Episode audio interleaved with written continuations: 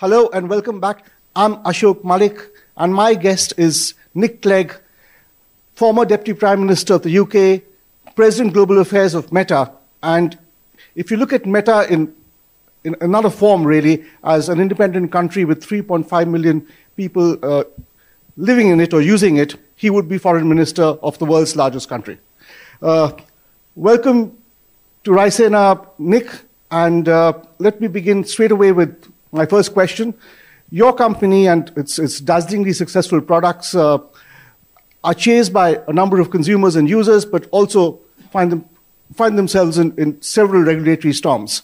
Uh, you often find yourself on the opposite side of the table with national governments and even the EU now uh, in terms of data protection, privacy, uh, disinformation, fake news, data storage, and so on.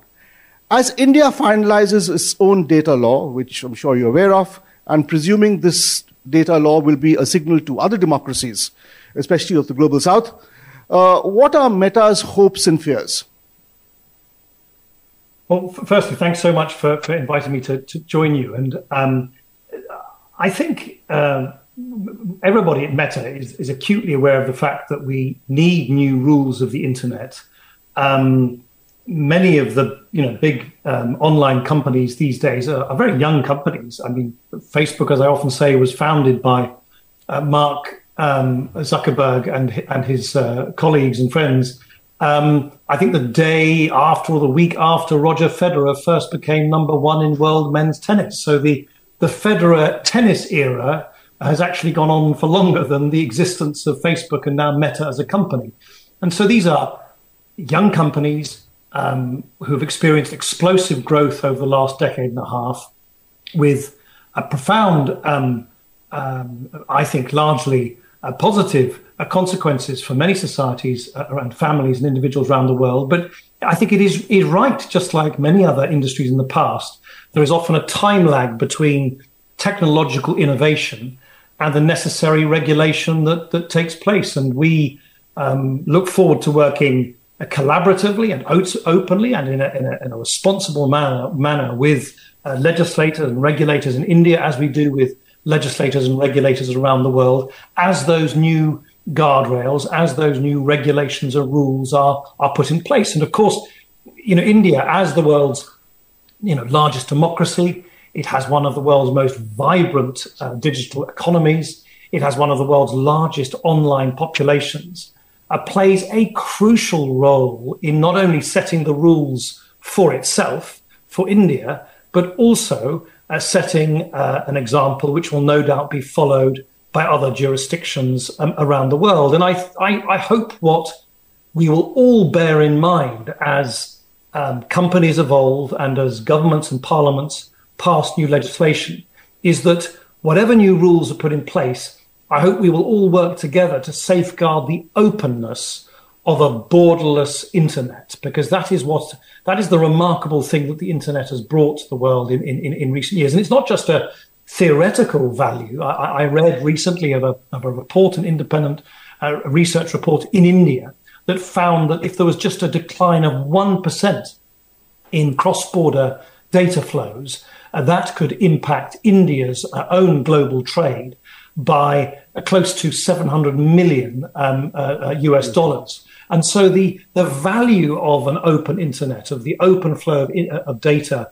across borders is, is not something which just allows individuals to um, share uh, photos and videos of, of, of, of birthdays, of, of, children's parties, of family holidays, of, of, of personal and family events, but it is also the lifeblood of the global um, modern economy. And we hope that even as regulation is introduced, we continue to safeguard those open data flows.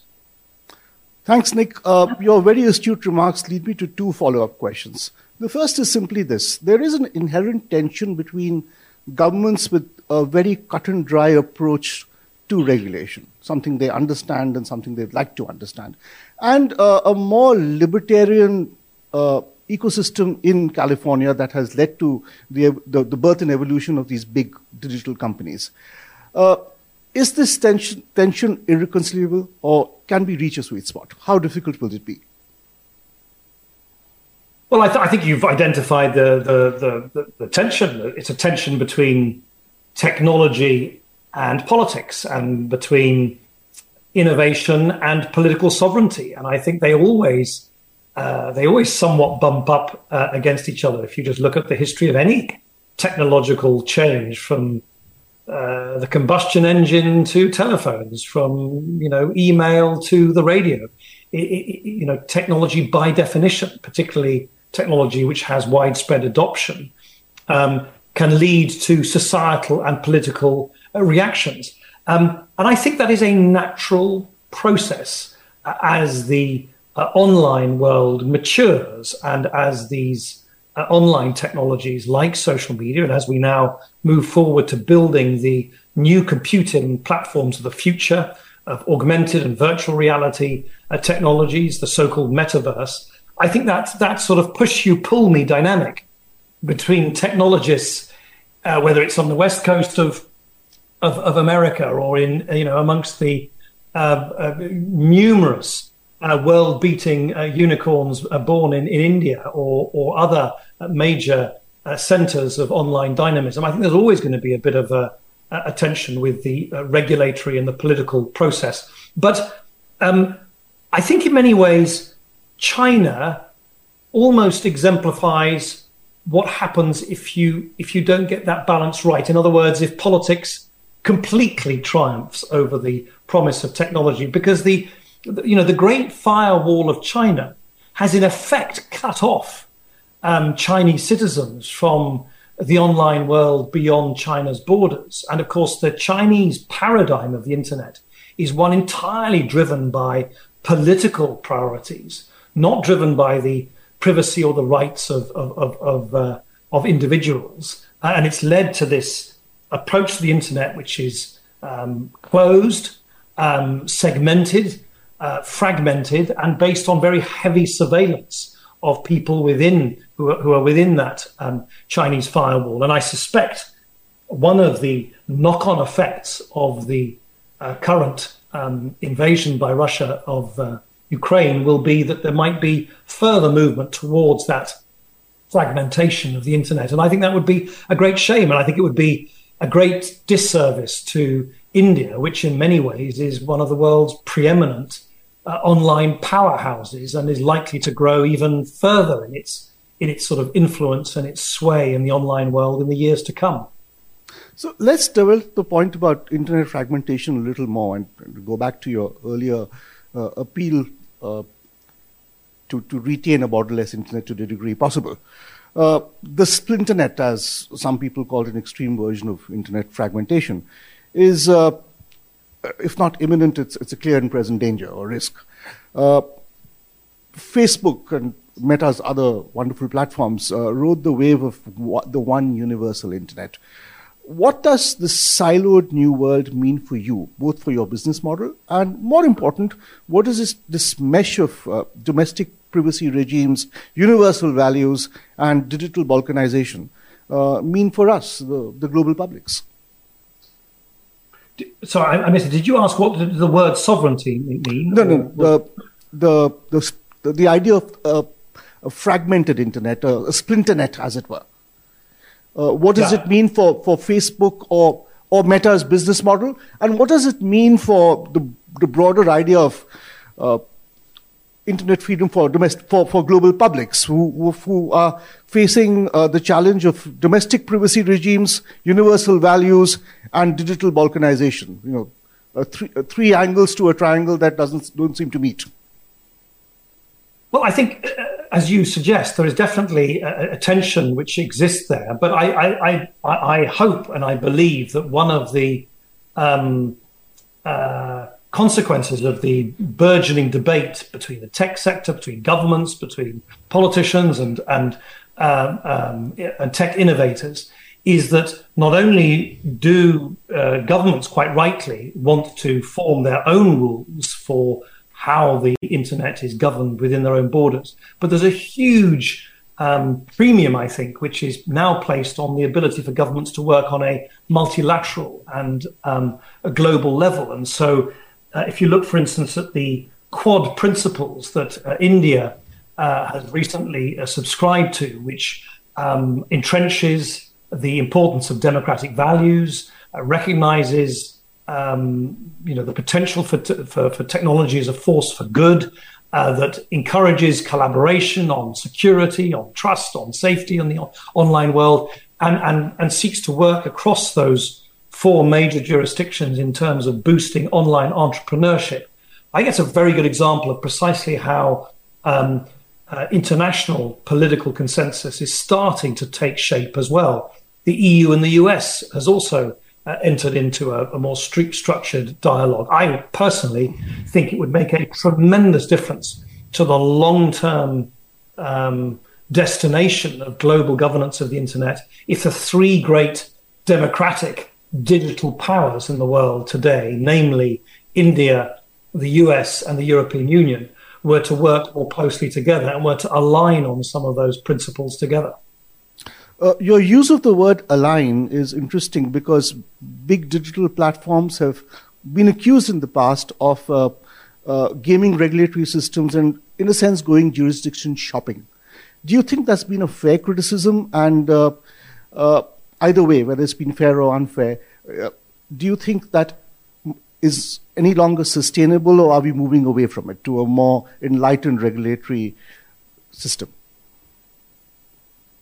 Uh, no, I, look, I, I, we've been very explicit uh, for, for, some years now that we believe that um, regulation is not only inevitable, that if well crafted and, and done in a thoughtful and proportionate way, is actually helpful to the long term, um, you know, to a long term thriving digital ecosystem. And, and you know, we, for, for example, we've taken significant efforts to work towards you know compliance with India's IT rules. Um, and we want to work constructively, as I said earlier, with the government on the current data protection bill. We're a law abiding company. We must obey the law of the jurisdictions we uh, operate in. It doesn't mean that we will, um, in any way, be shy in saying where we think uh, regulation or legislation doesn't make sense or, or is not workable or, or, or, or is not going to keep up with technological um, uh, events. We will have our own uh, developments. We will have our own points of view. But I think um, if that allegation ever had any um, merit to it, namely the idea that um, you know tech companies were jurisdiction shopping, I think that's um, very much in the past. I think we all, uh, everybody in the tech sector, acknowledges that regulation is is unfolding now, and that we must work towards you know, thoughtful, uh, uh, uh, thoughtful and consistent compliance. Great. Uh, let's talk about the pandemic, which has uh, reordered our world in many ways. It's also left the world much more digital than before the pandemic. And in this post pandemic, more digital world, data is at the core of how many countries and societies are looking to give a boost to economic growth. Uh, the Indian digital economy is, is booming, as you yourself have suggested. At the end of 2021, India had 44 unicorns. By 2025, uh, it's estimated that there could be as many as 250 unicorns. How does Meta see itself or see its contribution in this broader Indian digital economy? Well, I mean, first, I think you know India has such a significant data dividend because, in large part, because of the success of the Digital India program, which has, you know, really helped to ensure that all the major building blocks of a modern, you know, technology-driven economy have been put in place. Um, and, as you say, I mean, the the the the, the, the kind of evidence of uh, digital growth in India is just extraordinary. A record number of unicorn startups emerging from India India, I think, is now on track, amazingly, to, to have the largest app developer base in the world by 2024. And startups are creating India specific tech enabled solutions at huge scale across sectors as you know, diverse as education, commerce, financial services, agri-tech, and, and, and so on. Um, and, and, you know, we believe that technology companies like Meta, we hope that we can play a a critical and positive role in the growth of India's digital economy. We've invested in the digital ecosystem in India. We, we've invested in startups like uh, Meesho, uh, online shopping startup, and um, Unacademy, an education startup. Uh, in 2021, yeah, last year, we established the Center for Fueling India's New Economy with the express goal of digitally uh, upskilling and, and empowering 10 million entrepreneurs and a quarter of a million artists uh, and creators. Uh, and we're already exploring the, the possible synergy uh, between us, um, you know, as a platform, as a digital platform, and the skilling uh, uh, ecosystem. And as you know, we we use various digital tools which are available to us, including WhatsApp um, chatbots and augmented reality, to provide that immersive learning and to share entrepreneurial skills um, at scale. And, and, I think one of the other things that um, we have done is that because of the sophistication of India as a digital market, uh, we have often um, taken an India first approach when we roll out new you know, products globally. So the launch of Reels on Instagram, for instance, and payments on WhatsApp. These are new thing and, and new programs such as enabling access to loans for small business. You know, we're actively testing those innovations in India because if it works in India, it's going to work in the world for the, just because of the sheer scale and sophistication of India's digital economy. Uh, Nick, your enthusiasm and, and uh, uh, excitement about India is, is, is, heartwarming and very almost infectious. And we do hope to see you at Raisina next year in person. Yeah. Uh, I'd like to end with one final question, uh, a somewhat personal one. You've made the transition from politics politics to tech politics, uh, which is more complicated. Uh, this is not a facetious question because, as you must agree, tech has emerged as, as a key driver of global politics today in a manner it's probably never been. So, how have you managed to transition? Well, I, I mean, I, I, feel very lucky that I've made the transition. I, you know, I'm 55 and I'm mid 50s, and it's it's I've got oodles of energy, and I'm I'm very grateful that I haven't just ended up on the post politics scrap heap, which is often the fate for people who've you know reached the, the top or close to the top of the political tree in in, in the United Kingdom. Um, uh, and it's uh, you know I'm, I'm, hugely enjoying what I'm doing. It's it's it's um, it's constantly shifting, uh, and the and the sheer velocity and diversity of the issues that I deal with at, at Meta as as, as, a, as a president here at, uh, uh, um, Global Affairs, dealing with all of the company's uh, policy issues and, and, many other things besides, does remind me many ways of the of the sheer velocity and, and sort of versatility of, of of, of um, diversity rather of issues that you experience in government. But when you ask me, you know, which one is more complicated, I think um, I think governing is always immensely and almost uniquely complicated. And uh, you know, I was deputy prime minister for half a decade, for five years, in the wake of that terrible economic shock which the United Kingdom and many other countries of the world experienced after the, after the 2008 financial crisis, and we really had this unenviable job of having to kind of do a cleanup operation after this, you know, this this really this economic catastrophe in the heart of our economy, which was very over reliant on financial services at the time, and um, yeah, you know, it was an exercise in having to make thousands of choices every day, knowing that not a single one of those choices was ever going to keep everybody happy. happy. So, to that extent, I think um, uh, politics, and perhaps more especially the politics of government when countries are going through difficult periods of transition is almost uniquely complex. Almost as complex as Facebook, some would say. Uh, thank you almost. so much. Thank you so much, Nick Clegg, and uh, have a wonderful rest of the day. And as I said, see you at Raisina here in New Delhi in person next year. Well, I very much hope to see you in person, and thank you very much. Thank you for tuning in to Policy Pod, the ORF podcast.